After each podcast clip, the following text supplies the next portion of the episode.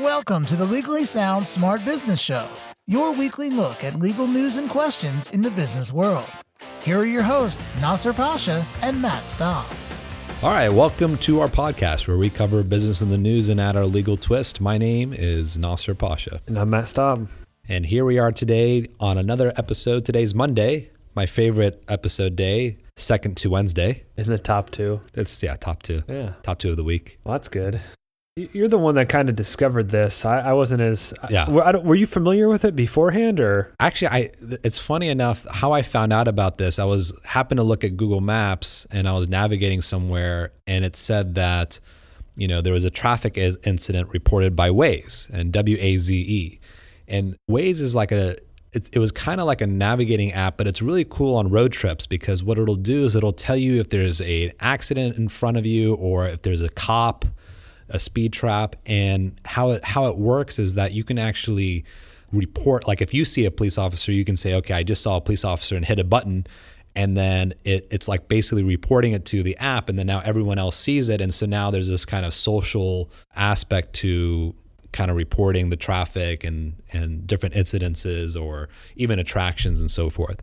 And so so their data became so valuable because of the users that Google Maps actually acquired them for their data, of course, to integrate within Google Maps. And if those of you use Google Maps pretty regularly, you'll are, you've already noticed in the past six months of how much more information you have. I mean, as far as traffic data on I remember in San Diego, used to show, you know, those red, yellow, and green lines for traffic data only on highways because that's the only way it had sensors. And if you were in another city that wasn't as advanced, you would have no traffic data whatsoever. But now you have traffic data on on side streets, on pretty much every street that has enough people based upon this kind of reporting data from Waze and other sources as well. and I think that's pretty common. At least I, I'm one of the few people that uses, or at least I feel like I am that have an iPhone and use use the actual Maps app that comes on there. I don't get. I mean, people complain about it all the time. I never have problems with it. It's it works just fine for me. But I think it had problems in the beginning,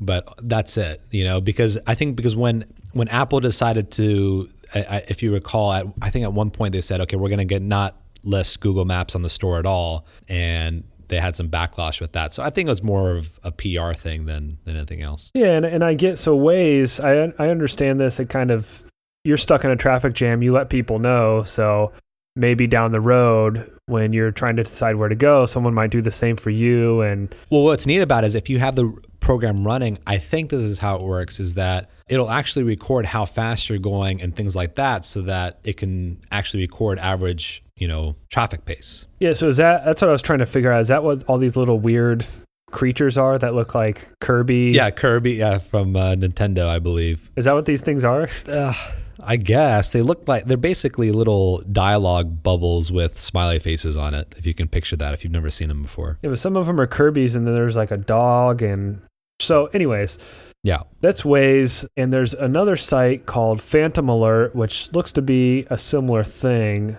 One of the problems I have with them is it's like, oh, DUI checkpoint. It's like, well, if someone should get a DUI, we don't need to be telling people like, yeah. Speeding's one thing. You're right. Speeding is one thing, but DUI traps are a different thing. That's that's true. you're, you're causing more harm than you are doing good by letting people avoid DUI checkpoints. Anyway, so Yeah. I'm on the Phantom Alert site as well. Looks pretty similar, same sort of concept, a lot more icons, but yeah, so we're, Yeah. we're talking about a couple similar ideas. And so Waze had approached Phantom Alert a few years back in 2010 about some possible sharing databases because it's like I said, it's similar ideas. And Phantom Alert said they weren't interested, basically because I, it looks like they gave the response of, we have a better database than you do, so why should we, you know, what are we getting out of this relationship? And so I guess Waze allegedly didn't take, you know, didn't take that too well of that and has kind of they're what they're being accused of now is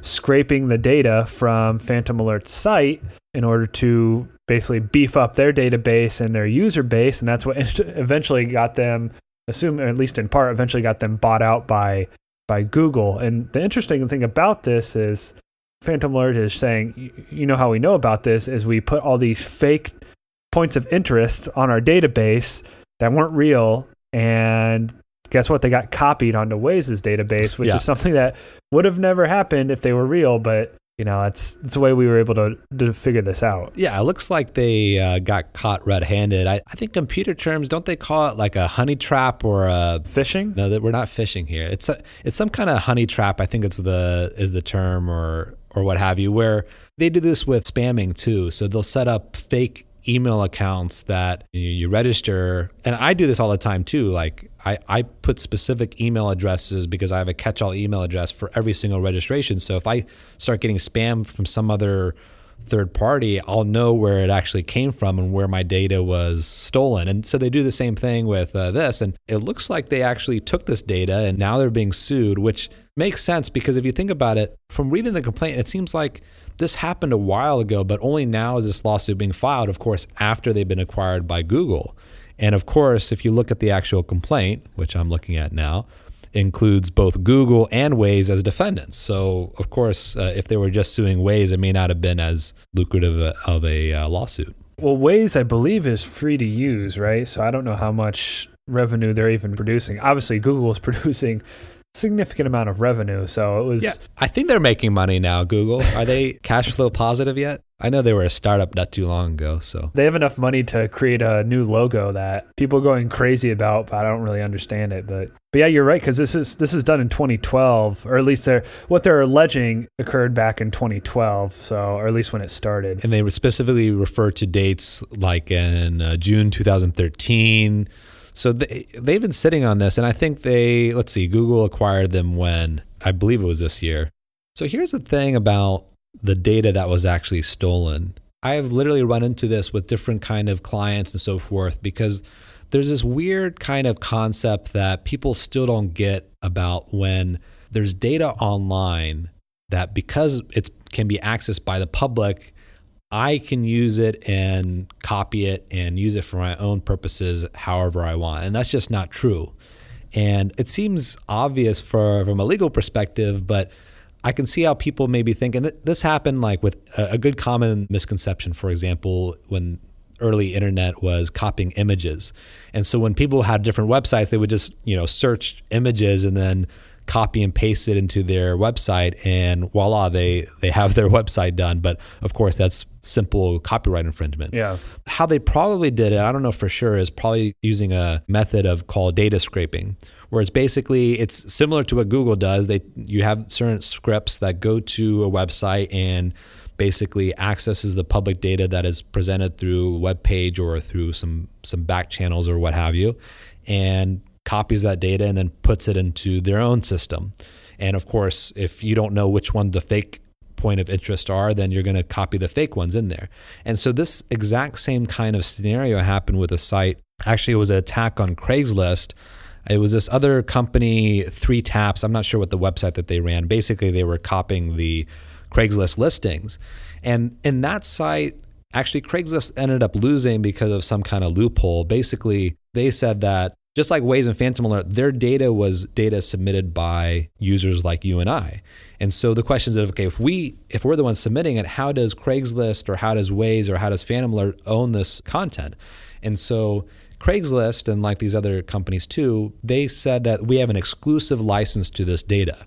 Except in this Craigslist case, they happened to forget to put the word exclusive in there. So then when you said that, then it's then it becomes a question of whether you own the right or not. And so, but assuming that Phantom Alert had an exclusive license to this data and they aggregated all this data that is submitted from users like you and I, and they submit it, and then Waze takes it, that can be construed as maybe copyright infringement, but there's also there's aspects of conversion there. There's different legal theories that can can apply, and that's basically what Phantom Alert did. They sued for conversion and they sued for copyright infringement, which are are the two legal theories that probably fit best for this. So, I mean, there's ways to go about it where it's possible they can get away with. Now, I'm not saying in this specific instance, but in general, with the way data scraping works. But in this instance, it looks like they just pretty much straight ripped off their. I mean, especially because they're doing the same thing. So they just ripped off their site and use that information to essentially get bought out by Google and or acquired by Google and like I think a lot of these cases a lot of the ones we discuss I think this will end up you know Google will end up paying Phantom Alert some amount of money and you know, do whatever because we don't even know for sure how much of the data they they took from Waze. Correct? I mean, it's just a yeah, and it, and it could be it could be very minuscule data or or who knows maybe Waze has a defense. I was thinking maybe because both our users submitted content somehow there were other users that were taking one data from one set to another but but they have all these different algorithms too. I was reading for, from both Waze and Phantom Alert is they have algorithms to determine fake places of interest and, and real ones based upon how many people are submitting the site, you know, how many people confirm it, whether it's accurate or not, and things like that, and the timing and who's doing it and all that. And so, assuming the allegations are true, it would seem strange and who knows exactly what happened, but these are pretty specific allegations that that fact that these fake points of interest are on the Waze database is pretty damning in itself. I'm not sure how Waze or Google, for that matter, is going to get out of that. And I would suspect that any of these instances that happened before Waze was acquired, most likely Waze would be have to indemnify Google for that. And so I suspect that since Waze was just acquired, that if there is any kind of liability, it's going to come back to Waze and it's going to come out of their acquisition money. Yeah. Where else would it come from, you know? Yeah. And if it's all user submitted data, then what's it really matter? But supposedly Phantom Alert does have this systematic process of identifying points of interest for users, et cetera. So there, it's more than just I don't know what it is, but there is more than just users seeing something, putting it on this this grid, and that's what they're really claiming is being compromised. And if you think about it, both their businesses, both Waze and Phantom Alerts, are acquisition plays, right? I mean, there's not only so much they can do with that data because if you have to log into their software to use their app, it may not have all the bells and whistles that Google Maps have and, and has and vice versa. And so Google Maps or Apple Maps is a great acquisition target for them.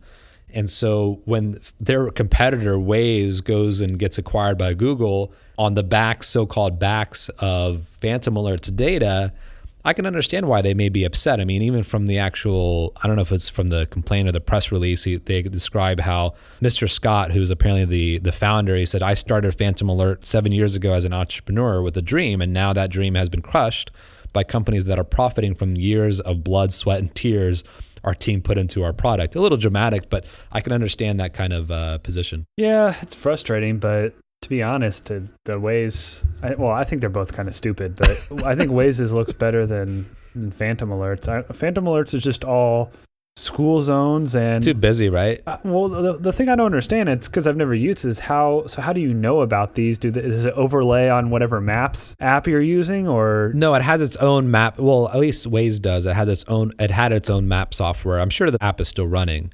And I think it used actually uses Google Maps to to navigate, but it's it's still under its own software. It does now, I'm assuming at least. Yeah, it does now, I'm sure. And Phantom Alert tends to focus on speed traps, speed cameras, like you said, DUI checkpoints, and red light cameras and so forth. And Waze does a little bit. It, it does that too, but it, it doesn't focus on that. It has more of a focus on traffic and and things like that, which I mean, again, but I mean, they're still competitors, but just by looking looking at the two apps, and Waze does seem to be a little bit better.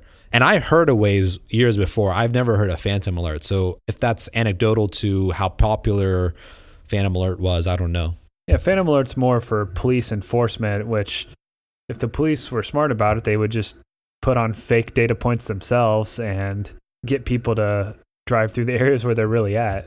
But that's where the the algorithm comes in. So I'm not sold on it. Yeah, but what about the fact that they may have took the data, even if it's not that great of a company or great of a software or what have you? If they took the data and that was part of the reason why Google that I mean that's the reason why Google bought them is their data. I mean not their software because they integrate that data into the Google Maps is a perfect fit. Well, I mean, there's only so many ways you can figure out something on a map.